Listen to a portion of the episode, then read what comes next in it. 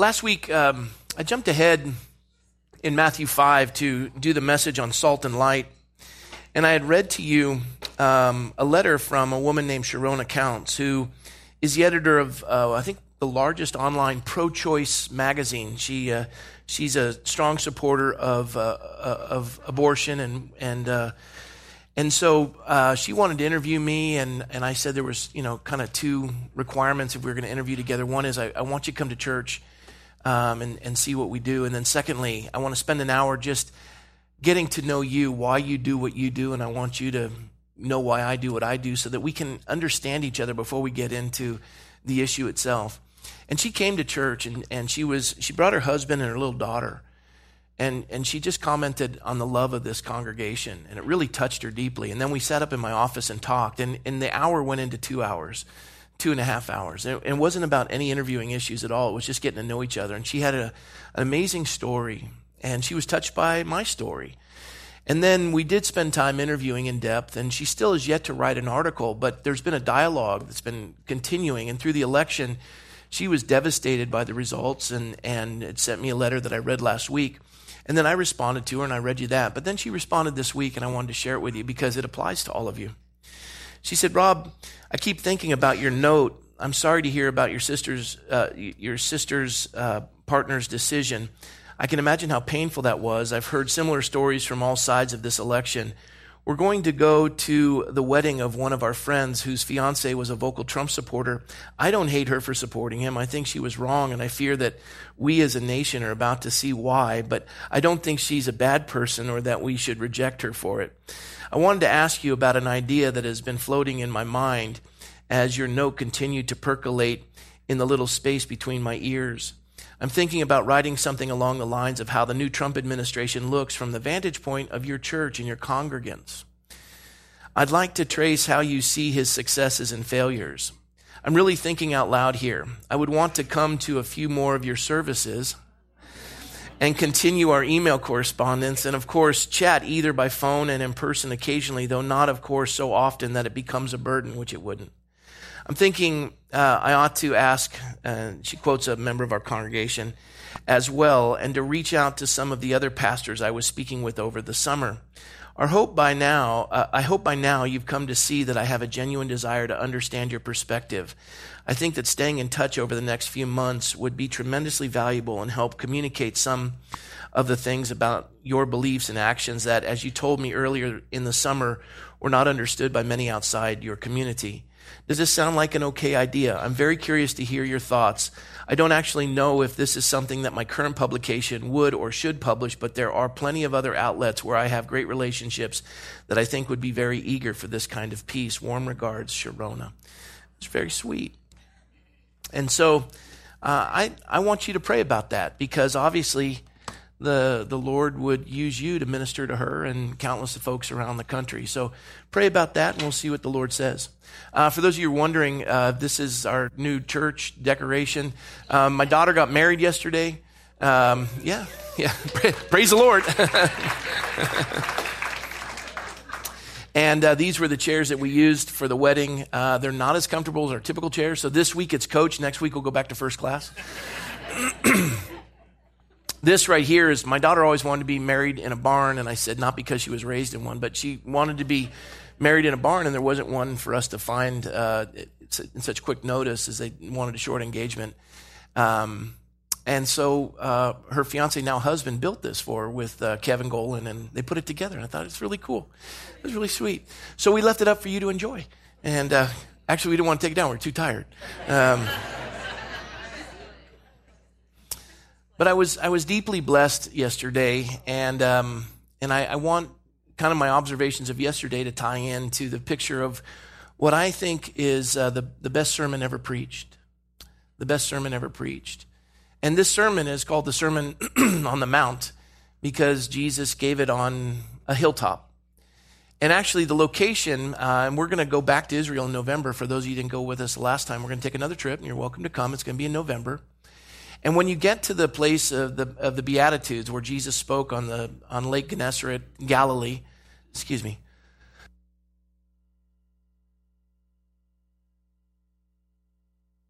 I'm better. Uh, when, when, when you get to that location, a lot of Calvary Chapel pastors leave the, the uh, Catholic church that's located there, and they walk through the brush to what many scholars believe to be the original location. And it's, it's a bowl, kind of an amphitheater, and it rises up from the lake itself, and you can just see how it makes a perfect amphitheater. And theologians, scholars believe this is, this is where he did it. And so the, the chapel's here, but the location's over here. And you'll get a chance to witness that. And what occurred is hundreds of thousands of people were following Jesus because he was the blind would see, the lame would walk, the deaf would hear. He's healing them of their diseases, leprosy, etc., casting out demonic spirits, raising the dead. I mean, he was uh, remarkable, and people were traveling with him. Plus, he fed thousands with a you know a couple of loaves of bread and a handful of fish. And then there were 12 basketfuls, and everywhere he went, he was providing for them. So they came because they wanted something from him. And they're all gathered, and probably 100,000 people. What, what the scripture is going to say in a moment is Jesus walks up a hill, and a portion of the disciples follow him. Now, this isn't a sermon for the masses. It wasn't a, a message considered for the world itself. It's considered for believers, disciples. Uh, the, those being taught is the idea. And these words are so profound, and as Jesus began to utter these words, it was so revolutionary that no one had ever heard anything of this sort. And you've heard me often say from, from the pulpit when people come up and say, Pastor, you really caused the word to come alive. And I always say, you know, that is not necessarily a compliment. I know it's intended to be a compliment, but I point out that the Bible says in Hebrews that God's word is living and breathing and sharper than a two edged sword. No pastor, no pastor causes the word to come alive. It's already alive. The Lord causes us to come alive to his word. So, what was so fascinating is it says in John chapter 1 in the beginning, in the beginning was the Word, and the, and the Word became flesh and dwelt with man. And the Word was God, right? In the beginning was the Word, and the Word was, was with was God. Uh, was, in the beginning was the Word, and the Word was with God, and the Word became flesh and dwelt with man. So Jesus is the Word, He is God. And, and when He speaks, His words are life and transformative. So when He takes this group of folks and they follow Him up this hill, and they begin to listen to Him teach, it causes them to come alive. They come alive. And it's very profound and powerful. Now, I share this with you because today you came to the service and, and God wants to establish in you a foundation that will forever change your life. This is how profound this sermon is. We're going to go through simply 11 verses, and when we conclude these 11 verses, if you apply these truths, you will have a life of great significance. And the question just simply remains why are you here? What is your point? When we finish this message, you'll know why you are here and what your life is to be about. And this is what God intended. So if you never want to listen to me again, listen today, and then we'll let you off the hook from here on out. Let's stand for the reading of the word of the Lord. These chairs are a little bit louder, aren't they? A lot less comfortable. And by the way, uh, you're going to see that when Jesus went up, he, he sat and everyone else stood. And so I'm going to pull up a chair and we're going to do that for the rest of the service. All right, here we go. Matthew chapter 5, I'm going to begin at verse 1. Now, when Jesus saw the crowds or the multitudes, he went up on a mountainside and sat down. His disciples came to him and he began to teach them. He said, Blessed. Everyone say, Blessed. blessed. Now, by the way, the word blessed, and I want to take time before we continue reading. You see in Ephesians chapter 2, it says, Blessed be the name of the Lord our God. And that word blessed is not the same word you see here. The word blessed in Ephesians 2 is eulogetos, where we get the word eulogy. It's to, it's to speak highly of someone. That's what we do in a eulogy. We speak highly of them. But in this context here, where you see the word blessed, it's Makarios. And Makarios means simply happy or fulfilled. And that's what we're here today to achieve fulfillment, happiness. Everybody wants that in their life. Pay attention and you'll get it. Here we go. And Jesus said, verse 3, everyone say, Oh, how happy. Oh, how happy. Or blessed are the poor in spirit, for theirs is the kingdom of heaven. Oh, how happy or blessed are those who mourn, for because they will be comforted.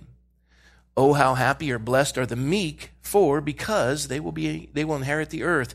Blessed are those who hunger and thirst for righteousness, for they will be filled. Blessed are the merciful, for they shall receive or be shown mercy. Blessed are the pure in heart, for they shall see God. Blessed are the peacemakers, for they will be called children of God. Blessed, or oh, how happy are those who are persecuted because of righteousness, for theirs is the kingdom of heaven. And here, here's, here's a real key to happiness. Pay attention. This is so exciting. I can't wait. Oh, how happy. Oh, how happy are you when people insult you and persecute you and falsely say all kinds of evil. it's so sweet. Uh, against you because of me. And then he adds, rejoice, have great joy. Are you feeling it? I know I am. And be glad, be glad, because great is your reward. Not here, but in heaven. You get nothing here. For in the same way they persecuted the prophets who were before you. Now it seems like a, a strange series of, of statements. But as we lay this down, I, I promise you, if you pay attention, your life will be forever transformed for the better. Let's pray. Lord, thank you for your word, which is alive. Cause us, Holy Spirit, we pray, to come alive to your word. Lord, as, as thousands of generations have been transformed by this simple sermon, the greatest sermon ever preached, I pray, Lord, for your disciples who are present here today, that it would have a profound effect on all of us. We're prepared to receive, Lord. So minister to us now that we would give you glory. We love you and we thank you in Jesus' name. Amen. Please be seated.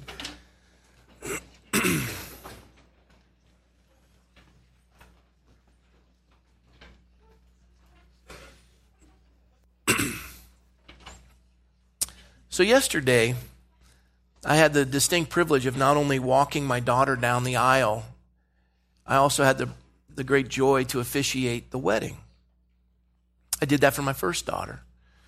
And um, my favorite part of a wedding, my absolute favorite part of the wedding, is as the, the, um, the father and the daughter come down the aisle. And she's dressed in white. And the Bible says that, that we are the bride of Christ. The church is the bride of Christ, and Jesus is the groom, right? And so as we come down the aisle together, there she is in white, and the Bible says that God has cleansed our sins and washed us as white as snow. Though our sins were scarlet, we've been washed as white as snow. That's the white in a, in a bride's outfit. She comes down dressed in white, and there her father is coming to give her to the groom. I represent, in a sense, God the Father. And, and as I'm walking with, with this bride that's been cleansed in the blood of Christ, that, that is radiant and beautiful, we get to this spot and we stop. And then Pastor Tony said, Dearly beloved, we're gathered here today in the presence of God to join together this man and this woman. He didn't actually memorize that, I did. And then he, he gets to the place where he says, Who gives this woman to be married to this man? At which point I say, I do, or her father does, or her mother and father, or her mother and I. And it's that point that the groom steps down, comes over, and I shake his hand. I shake his hand, and I take my daughter's hand and I place it into his hand. And I step away and I go to the background and they move forward. I actually got to move up because I was officiating too. But here's why it's significant. I'm looking at James Crawford, who came to me and said, I want to ask for your daughter's hand in marriage. And I'm sizing this guy up.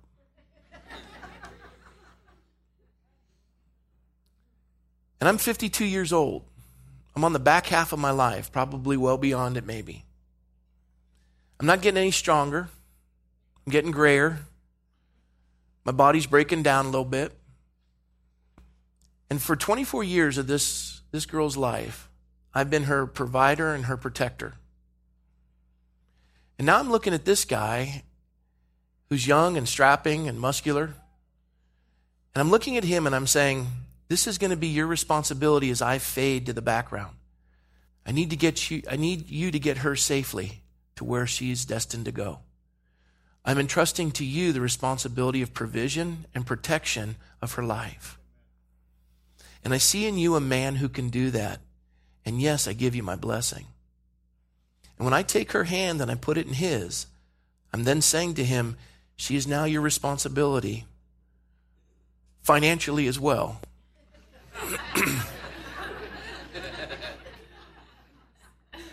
but I'm saying to him, I know you're going to do right, and I trust you. To me, it's one of the most significant portions because the father trusted his bride to his son. He just said, You will care for her, bathe her in the water of the word, care for her, protect her, provide for her. And he's always done that for us, and I know James will for Kelly. The reason why I say that is because as they step forward, I had some words of exhortation and admonishment to the two of them, and, and it lays in line with what we're about to hear today.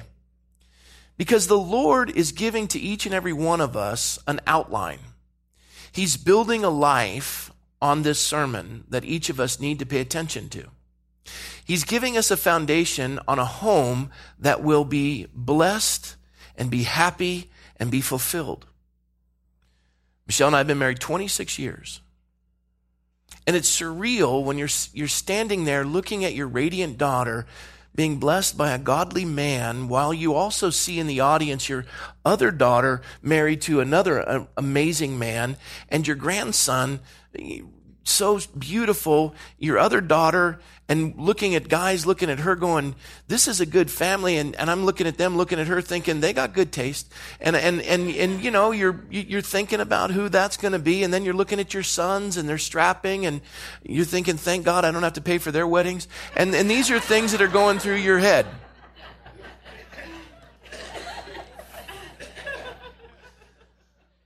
But at that moment, I have a responsibility, obviously, to officiate, but I was, I was holding back tears.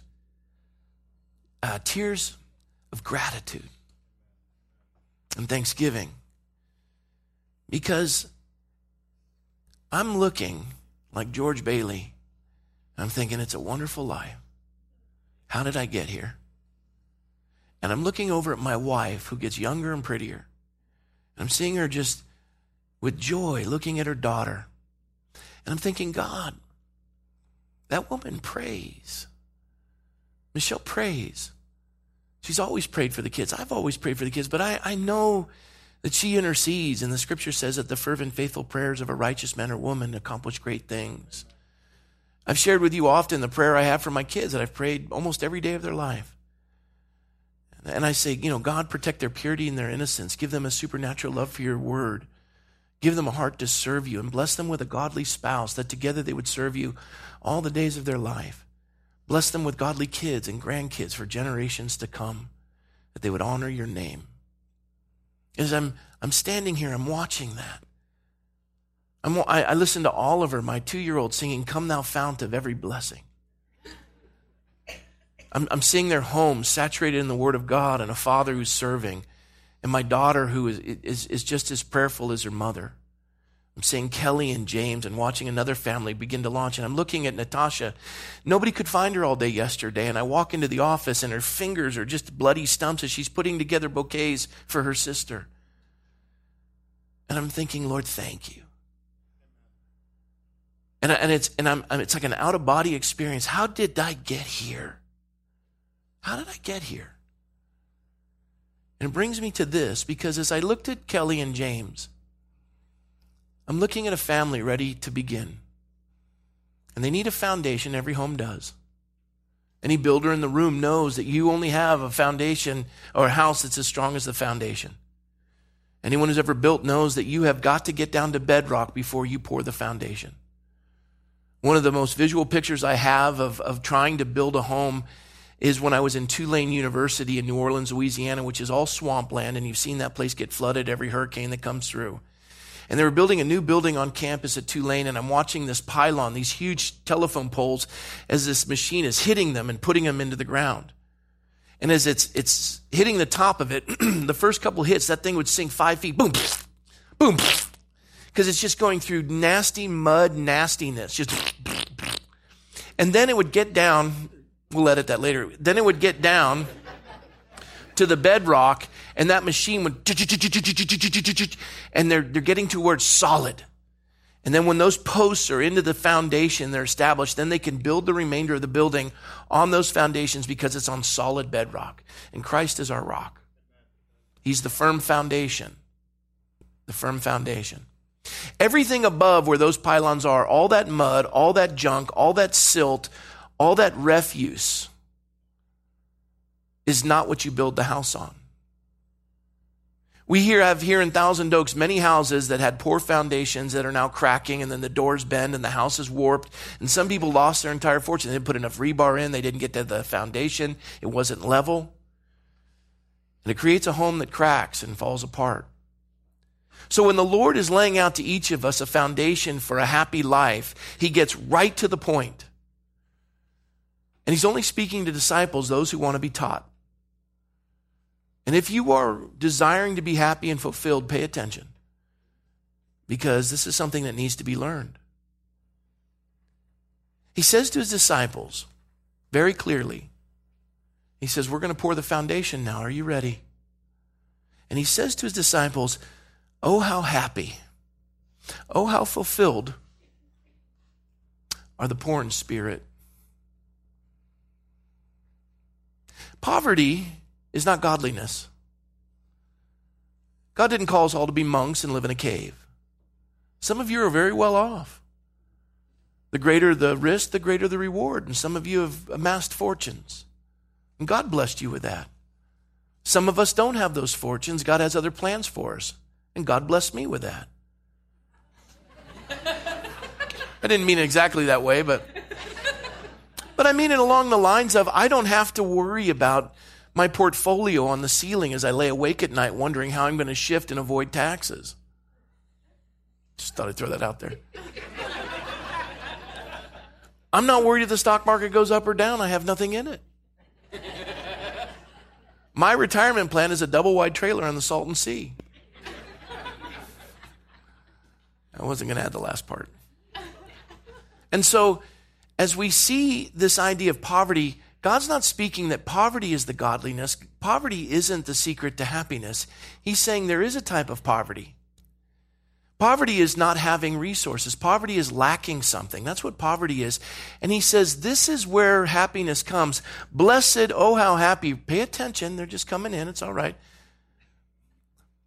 Blessed, oh, how happy are the poor in spirit.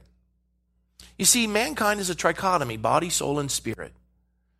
The body is the soma, the, the, the mind is the pneuma, or excuse me, the mind is the psyche, the intellect, and the spirit, the pneuma of God.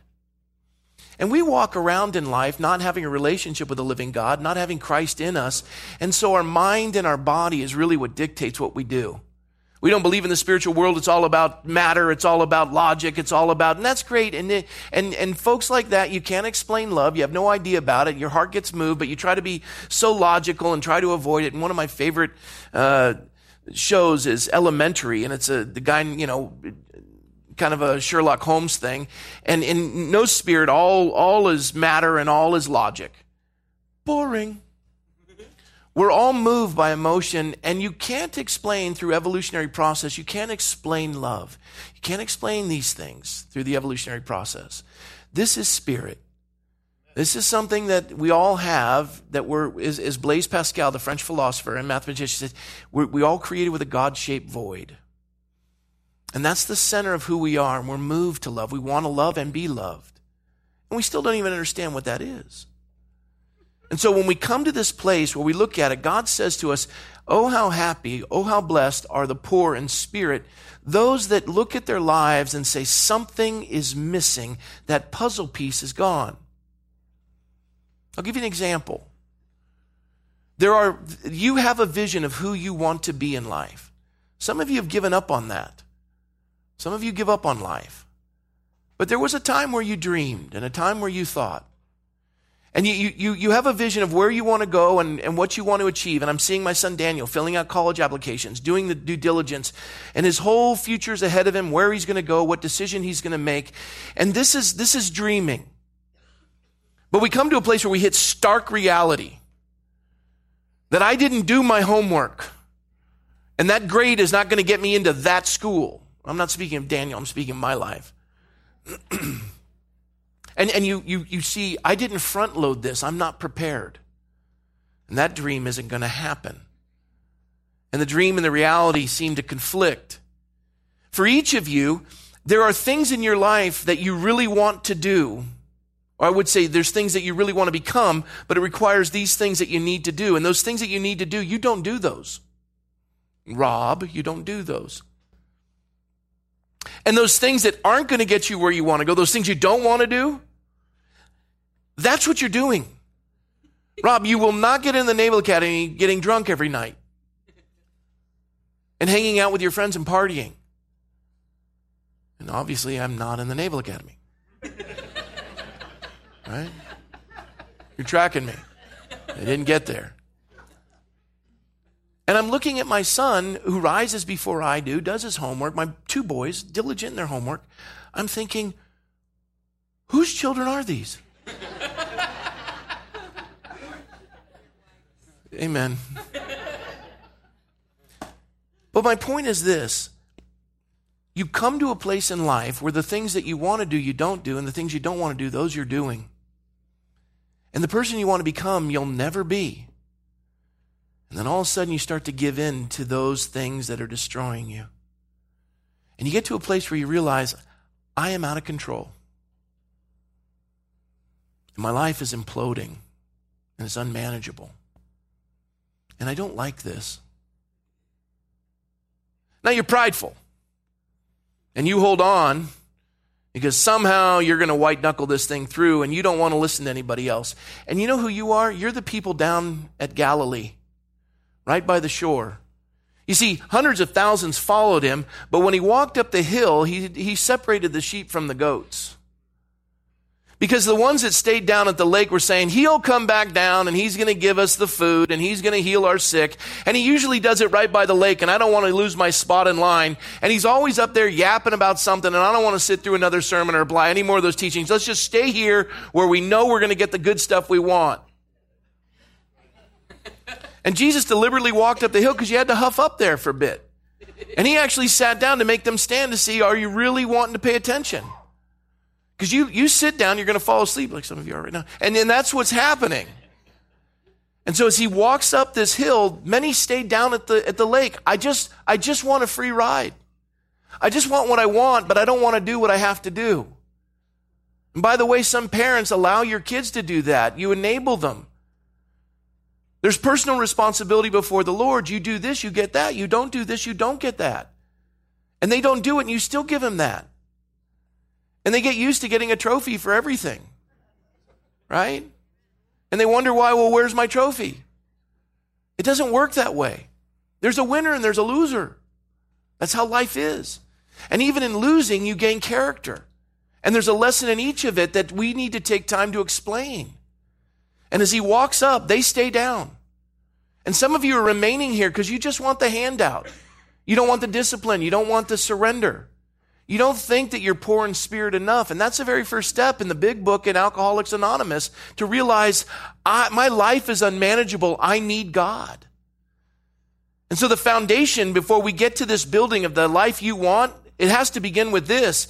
All of that junk, all of the mud on the surface, all of that sediment, all of that gook, you have to call it what it is. It's sin. It's disobedience. And you don't sit down at the lake and go, well, it's not all that bad. It's not a it's it's not adultery. It's an affair. It wasn't a baby. It was a choice. I, and I'm, that's not to bring condemnation to anyone in the room. Everyone's been affected by abortion. That's for all of us to take a, a good hard look at our lives and say, personal responsibility before a living God. Do I want to dress it up and call it something other than it is? You see, for those who stay down at the lake and don't walk up the hill, instead you look at the alcohol and you say, it gives me strength. Well, you're a Roman. You're just, you're, you're, you're just taking this, this, this sin and you're giving it godlike status and you call it Bacchus, the god of alcohol. Oh, it's the only way I can get through it. It calms me and settles me, and I just need some me time. There, Bacchus. You're not interested in getting to bedrock. You're not interested in a foundation. Your house is falling apart. Maybe it's, we can go through, uh, you know, pornography. It's just something I do. Well, wait a minute. Wait a minute. Well, it's, it's Aphrodite. It's the goddess of sensuality. And, and it's just, it, it gives, it just, it's, it's my, no. God says, call it what it is. Agree with me. Are you poor in spirit? Is your life unmanageable? No, I'm, I'm a functioning alcoholic. What, what does that mean? what in the world does that mean? Functioning according to who? Your family is pretty upset about it. And what kind of a message does that relay to your children? And so God says here, we're going to pour the foundation, pay attention. Blessed are the poor in spirit, for theirs is the kingdom of heaven. Do you want a life that has meaning and fulfillment? You only get there by one way God, I'm nothing without you. Help me, God. Help me. Is that too hard to do? To acknowledge you need help? The rich man is the one who recognizes their great need. God, I need you. There's nothing dumb in that. Nothing. Nothing. King David said, I've been rich and I've been poor. I've never seen the righteous forsaken nor their children begging bread. And that begins by being poor in spirit and saying, God, help me. You see, the only thing we bring to the equation, if we want to build a house of fulfillment and a lasting legacy, the only thing we bring to the equation is our acknowledgement that we bring nothing to the equation. The two great truths of the universe there is a God and we are not Him. And then these three words Lord, help me. God, help me, a sinner the publican who came to Christ and, and, and said, I, I, can't, I'm not worthy. I can't come in. And then the rich man who said, well, I tithe and I do this and I do that. And he's the Pharisee and he's laying out why he's so special. And then God looks at the, the audience and he says of this parable, who is the most righteous? And they say the publican. And the publican is righteous because he recognizes his need of God. And for those of you who say, I don't need God, I'm a self made man, I'm a self made woman, again, that's like a functioning alcoholic. What are, what are you what are you saying? You don't keep your heart beating and your lungs moving at night. You didn't make yourself. But you knit yourself together. What, what, what, are you what are you talking about? Well, I worked hard for that. I'm sure you did, but but aren't you grateful God gave you a heart that beats and lungs that move and blood that pumps? And a mind that sees? That, that you were born in a nation that gives you opportunity? Try pulling that off in North Korea's self made man. No, it's the humble man and the humble woman who say, Lord, help me. I'm spending time on this. We'll, we'll go through the others quickly, but the first one is the foundation. And everyone in the room has to come to a place where God has to be in charge. Lord, help me. When that foundation is laid, you get through all the fill dirt, you get through all the chaff, you get through all of that sedimentary stuff on the top, and you get down to the bedrock, which is Jesus. Jesus is our foundation. And when we come to that place, then the Lord says, All right, we are on course to building an amazing house. I remember when I came to the Lord and I looked at my life and I said, God, it's unmanageable.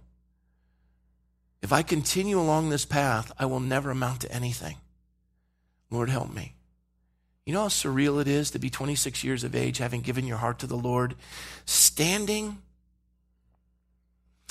and looking at these two beautiful people entering into a life together? A daughter that's as radiant as her mother. A young man who is so handsome and so godly and, and loves the Lord, building her a barn. Seeing a room filled with people that I love, that I have gone 15 years in this journey of faith together. A community that is so loving and endearing. When, when, when the gifts came in for my daughter, Those, those were, they were precious. And I'm looking at this saying, God, this would never have happened had I never said, Lord, help me. Had Rob taken the reins and run with my life, it would be an absolute train wreck. And I'm standing there thinking, God, you did this. And my wife is glowing, realizing it because she knew me before. There's the foundation. Blessed, oh, how happy are the poor in spirit, for theirs is the kingdom of heaven. Your life is now in his hands. If you believe in your heart, confess with your tongue that Jesus is Lord, He's in charge, you are now part of the kingdom of God, and your life has purpose and meaning. If you can't utter those words, all you have is the heartbeats remaining in your chest. Boy, what a sad and sorry life that is. You know what? Why are you here? Get, get out of here. You got to go eat a steak or something. Go get some shrimp or go travel on a plane because take it all in because there's not much to look at.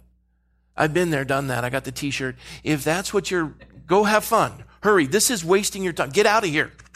Go. But if you want a life of fulfillment, you're right where you are. The foundation's laid. Here we go. Then he adds the next level of building. We're going to frame the house, and he says, Blessed are those who mourn. You're like, wait a minute. How do you get happy out of mourning? It's not mourning where you go around going, I've lost everyone and my whole family's dead and I don't want to go on in life. That's not mourning. That's not what he's speaking of. He's saying the same pain you feel of having lost someone you've been married to for 60 years, your best friend who goes to be with the Lord, and you're sitting at a table where the seat is empty on the other side, and your heart is broken, and you're crushed, and it affects your physical health, it affects your heart, it affects your emotions. You are grappling God is saying, I want your condition, your spiritual condition, your sin to affect you as much as the pain of having lost somebody that you love that much. Because you know what? We love sin. God says, I want you to mourn its absence. Let it go. I want you to mourn your, your sin. I want you to just let that go. But the beauty of it is, blessed are those who mourn their spiritual condition because they'll be comforted. Because all of a sudden you say, God, I used to love this Alpo, but you gave me filet mignon. And I'm thinking to myself, why would I ever return to this? The scripture says, as a dog returns to its vomit, so a man returns to his sin. I mean, that's a graphic picture, isn't it? Just, I've seen dogs.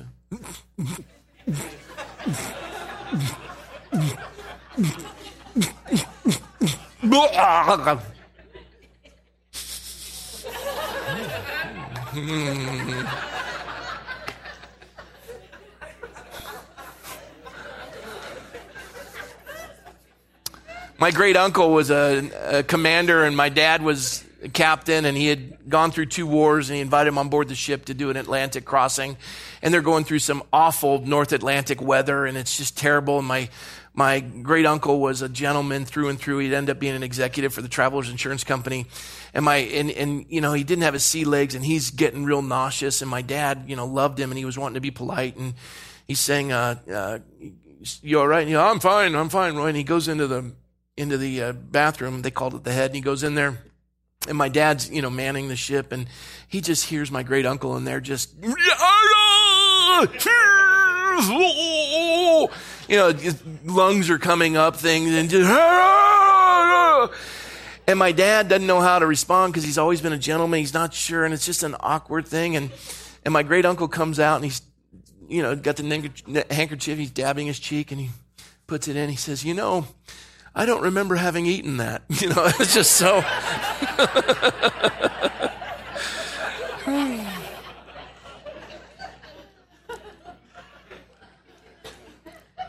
Don't go back to it. Mourn it. Let it go. And you'll be comforted. What will you be comforted with? A whole different life. And then after he does that framing, we walk away from the sin. We mourn our sinful condition. He comforts us. And this is what he does. And I talked about this yesterday. Blessed are the meek, for they shall inherit the earth. The meekness is, and I, I shared that Kelly grew up loving horses, and I, and I talked about horses.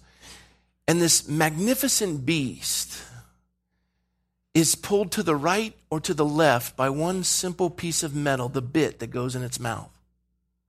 And this beast can be controlled by the master by just a simple pull of the reins and this little piece of metal. Just gently turns the horse. Beast, massive piece of metal, turning it. Meekness, the definition by the scripture means the bit in the horse's mouth. And so meekness is not weakness. Meekness is not saying, come trample my life, come step on me. Meekness is yieldedness to the master. Lord, you hold the reins. Where do you want to go today? And He pulls it this way. And he pulls it this way, right? And this horse moves. Now, horses have an amazing memory, and, and, and the scripture says, Blessed are the meek. And here's the addition for, because they will inherit the earth. If you do things God's way, you'll be blessed. When he says, Give the first fruits, he's not saying that because I'm up here trying to milk you to build a kingdom to myself. That's your blessing. And, and you're struggling with it. And, and to be guided by the Lord, where He's saying, be a cheerful giver. I've seen it before. You know, that's why I stopped passing the offering plate. I did that 15 years ago.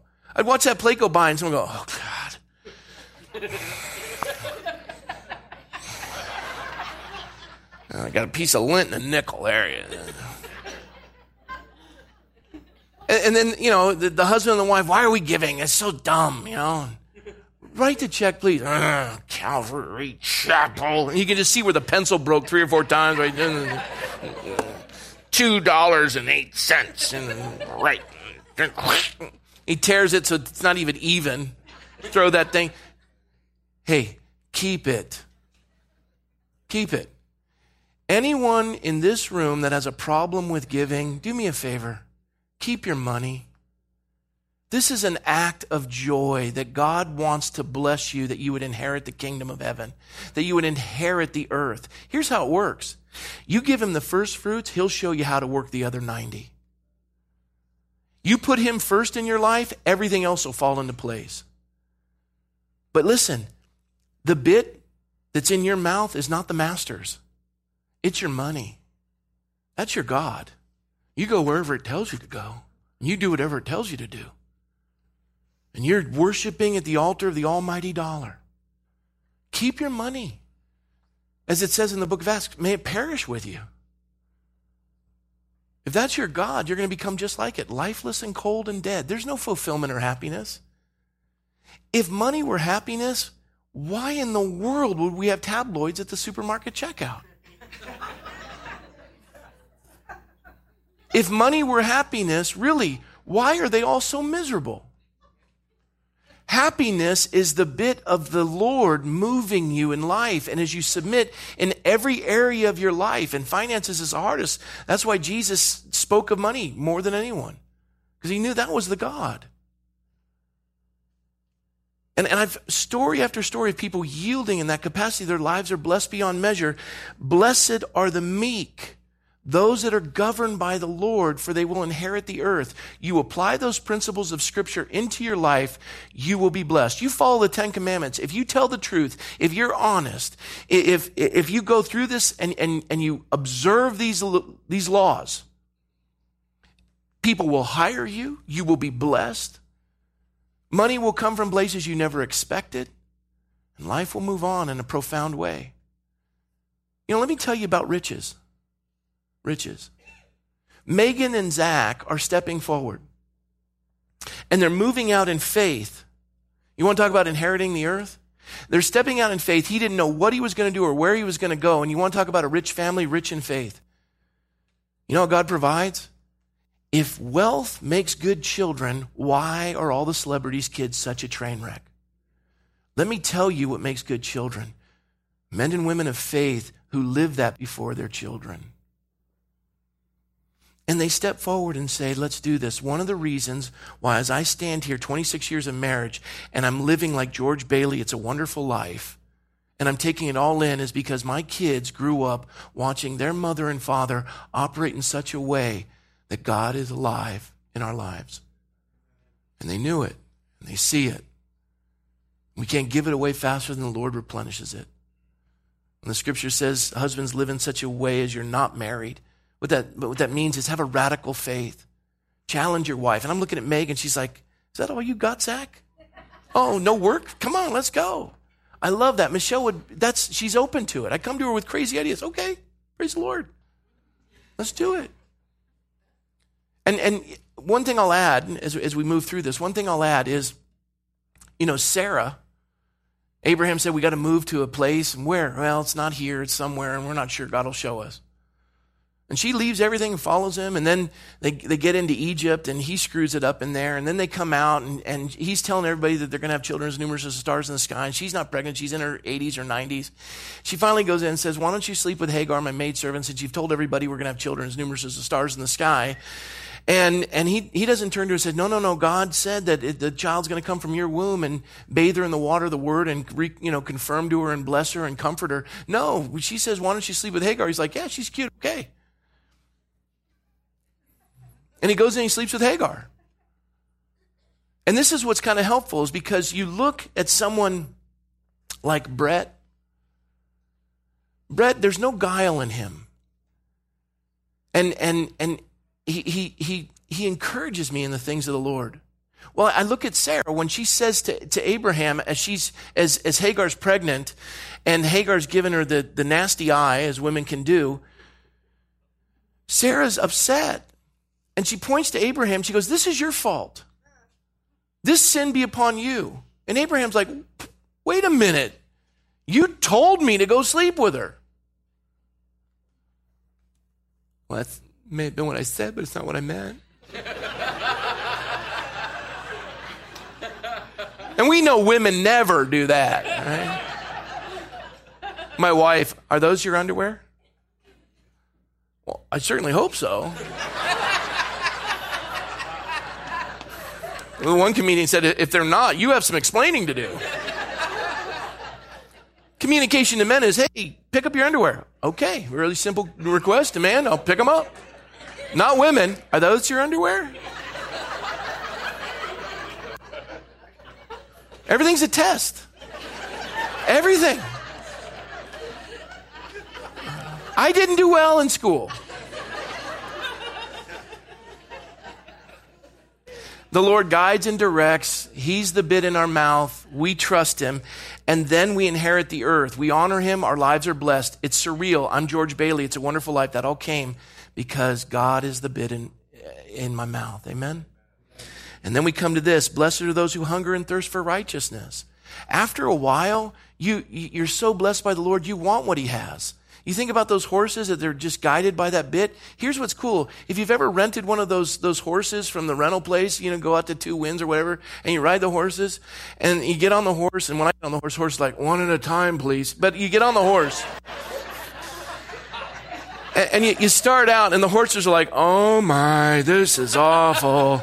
And they're going up going, I just don't want to do this. And you get up to a point where you turn the corner, and the horses know it. They're like, bing, barn in sight. You don't, the reins are worthless. They're like, I'm going to the barn, I'm going to the barn, I'm going to the barn. And, yeah. They're hungering and thirsting for the barn. They know where they're supposed to go. They don't need to be guided anymore. They're, they long for that. And you hunger and thirst for righteousness, you'll be filled. And the Lord's saying, because every one of us gets food. I was so blessed. Somebody gave me a cookbook on bacon. Great book.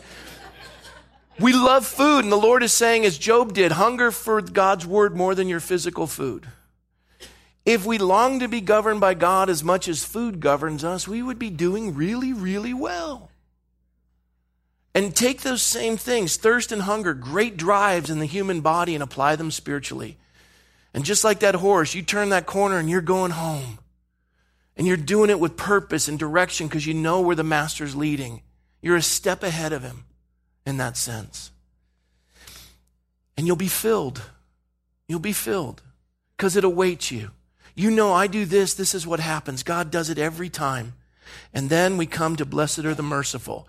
Once you come to a place where you, you realize you're poor in spirit, once you come to a place where you mourn your sinful condition, once where you come to a place where you have that bit in your mouth and you're guided by the Lord and you're hungering and thirsting for righteousness and everything makes sense, you come to a place where you go, God, you're so good. And then the enemy steps in. And George Bailey with his wonderful life, then, then somebody just messes with you. Your best friend in a fallen world turns on you. Your kids do something. Your business partner. Some, some criminal violates your family. Something awful just strikes you out of the blue. You're crushed. And it hits you to the core of your being and the foundation, your knees, and the wind's been knocked out of you. Maybe it's a physical ailment. You got to have bypass. You got cancer, whatever it is. Bam! And then you start to get a little whiny. Why me? Why did this happen to me? I get it. But it's in those moments where you get upset. You just don't feel like it. It's fair. It's just not fair. Time out. Time out. God's good. Always. He may not make sense, but He's always good. And that person hurts you, and you want your pound of flesh. You're like, Lord, lightning imprecatory psalm and their general location hit them so hard with lightning their whole family feels it. God's like, Rob, uh, we can do that. It's been a tough election, Lord. Lightning. Okay, all right, calm down, Rob. I know, but justice, you're God of justice. Do it.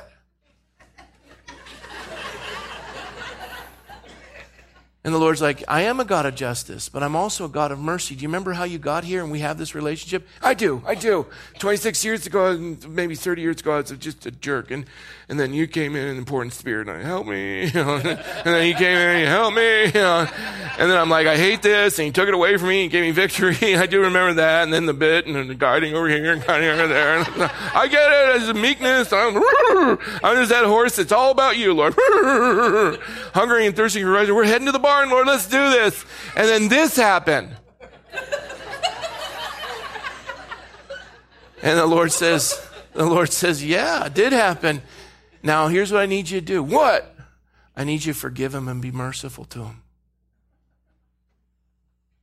Why?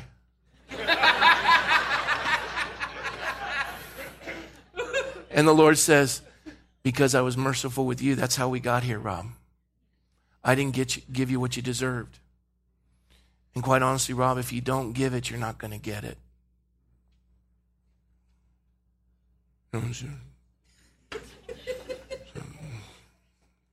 Okay. I'm good with that.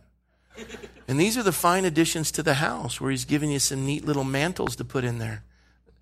That used to be the person I hated the most, and they're my best friend now. And the cupola with the patina pattern on it in the roof. That person hurt me, but we I came to realize their life and all that occurred and we're just connected and it's really sweet how the Lord took something so awful, made it so good. That's just, that's mercy. This is a fulfilled life. He makes your enemies your friends. And then I come back to Brett where it says, Blessed are the pure in heart, for they shall see God. Brett, he's annoying.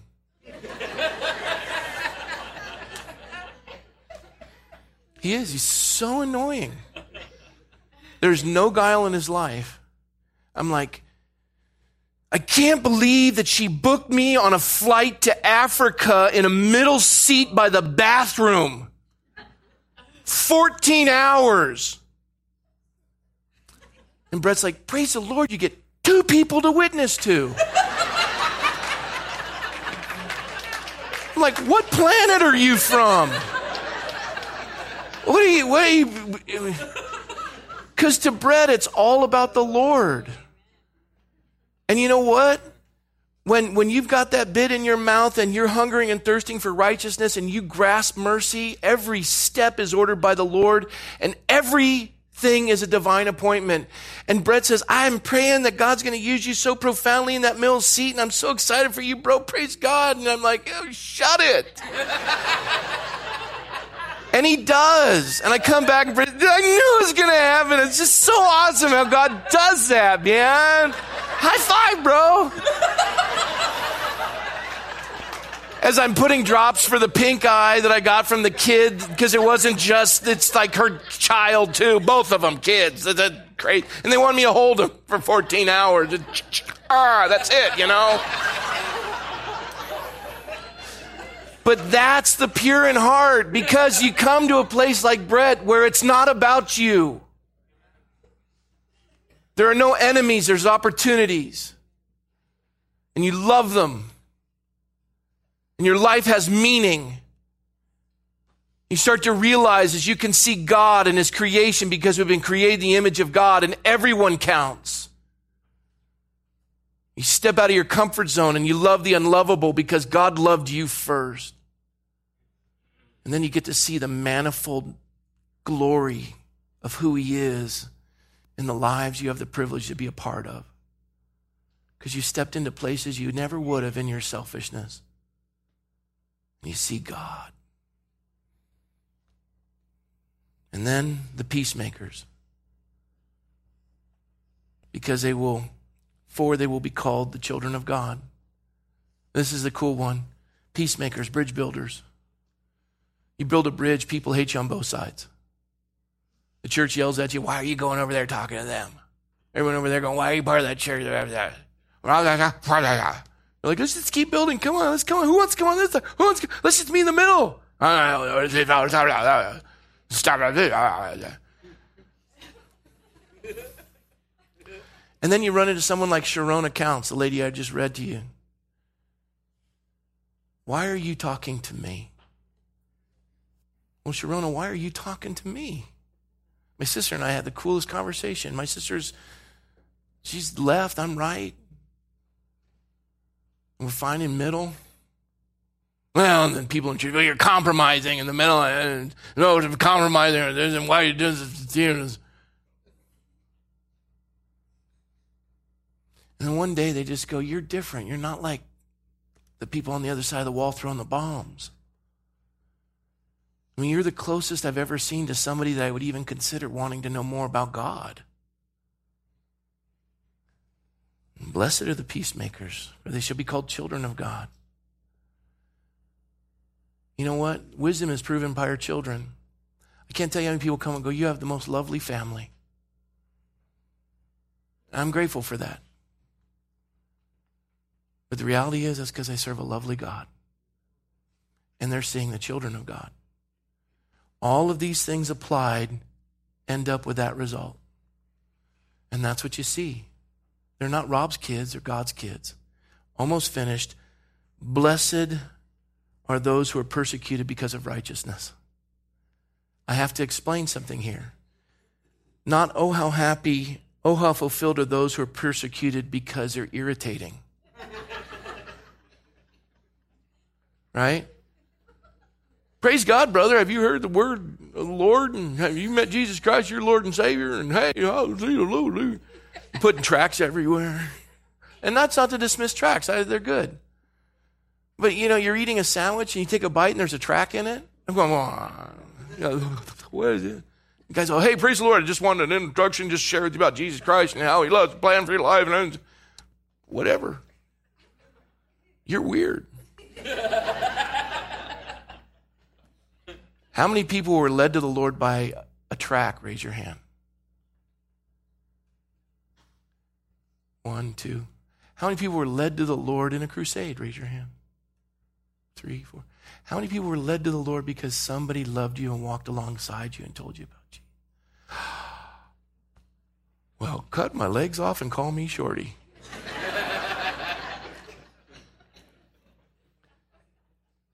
And when you stepped into their life to minister to them, they didn't like you at first, did they? And you were a little difficult. and they didn't like the hard truths, and they didn't like these things, but you endeavored with them and you loved them and you were patient and you did listening and you went the extra mile and you remembered their birthday and their anniversary and you went through those things and, and you loved them. And that's okay. God says that's happiness. You're going to be persecuted for righteousness' sake. Stand. And you stand in the public square and they're going to hate you and they're going to say all kinds of stuff about you. And he goes further. He says, Blessed are you when people insult you and persecute you falsely and they say all kinds of evil against you because of me. After a while, they can't stand in opposition to the truth, so they've got to make up lies. And I have to tell you something. People go, I can't believe what they said in the newspaper about you. I can't believe what they said. And I'm looking at going, this is a gift. We're doing something right. We're winning. They have to say that. They've got nothing else to say. I mean, they could if they went deeper. But what I'm saying is, it's successful. Rejoice, be glad, because great is your reward in heaven. And I close with that. It's not about, it's not about your comfort on this earth. We've built a house of fulfillment that is prepared for future generations. It's a selfless house, governed and directed by God. And you know what? When I step off this earth, there are five kids, and there's going to be a grip of grandkids and great grandkids that will take that word and those lives because they've had a tangible example because God has been the bit in my mouth. And they're going to affect that world for Jesus. This is the blueprint for all of our lives. Take it, build it, and be blessed in Jesus' name. Amen. Lord, thank you for your word, and we thank you for your faithfulness, that your word is alive, and today you caused us to come alive to your word. We're so grateful, God. Bless your people, that this word would reach deeply into their lives, and the application of these truths would be evident to all. And so, Lord, we're thankful. Today, all credit, all glory, all honor goes to one person, and that's you, Lord Jesus. Thank you. Thank you. We praise you. We love you in Jesus' name. Amen.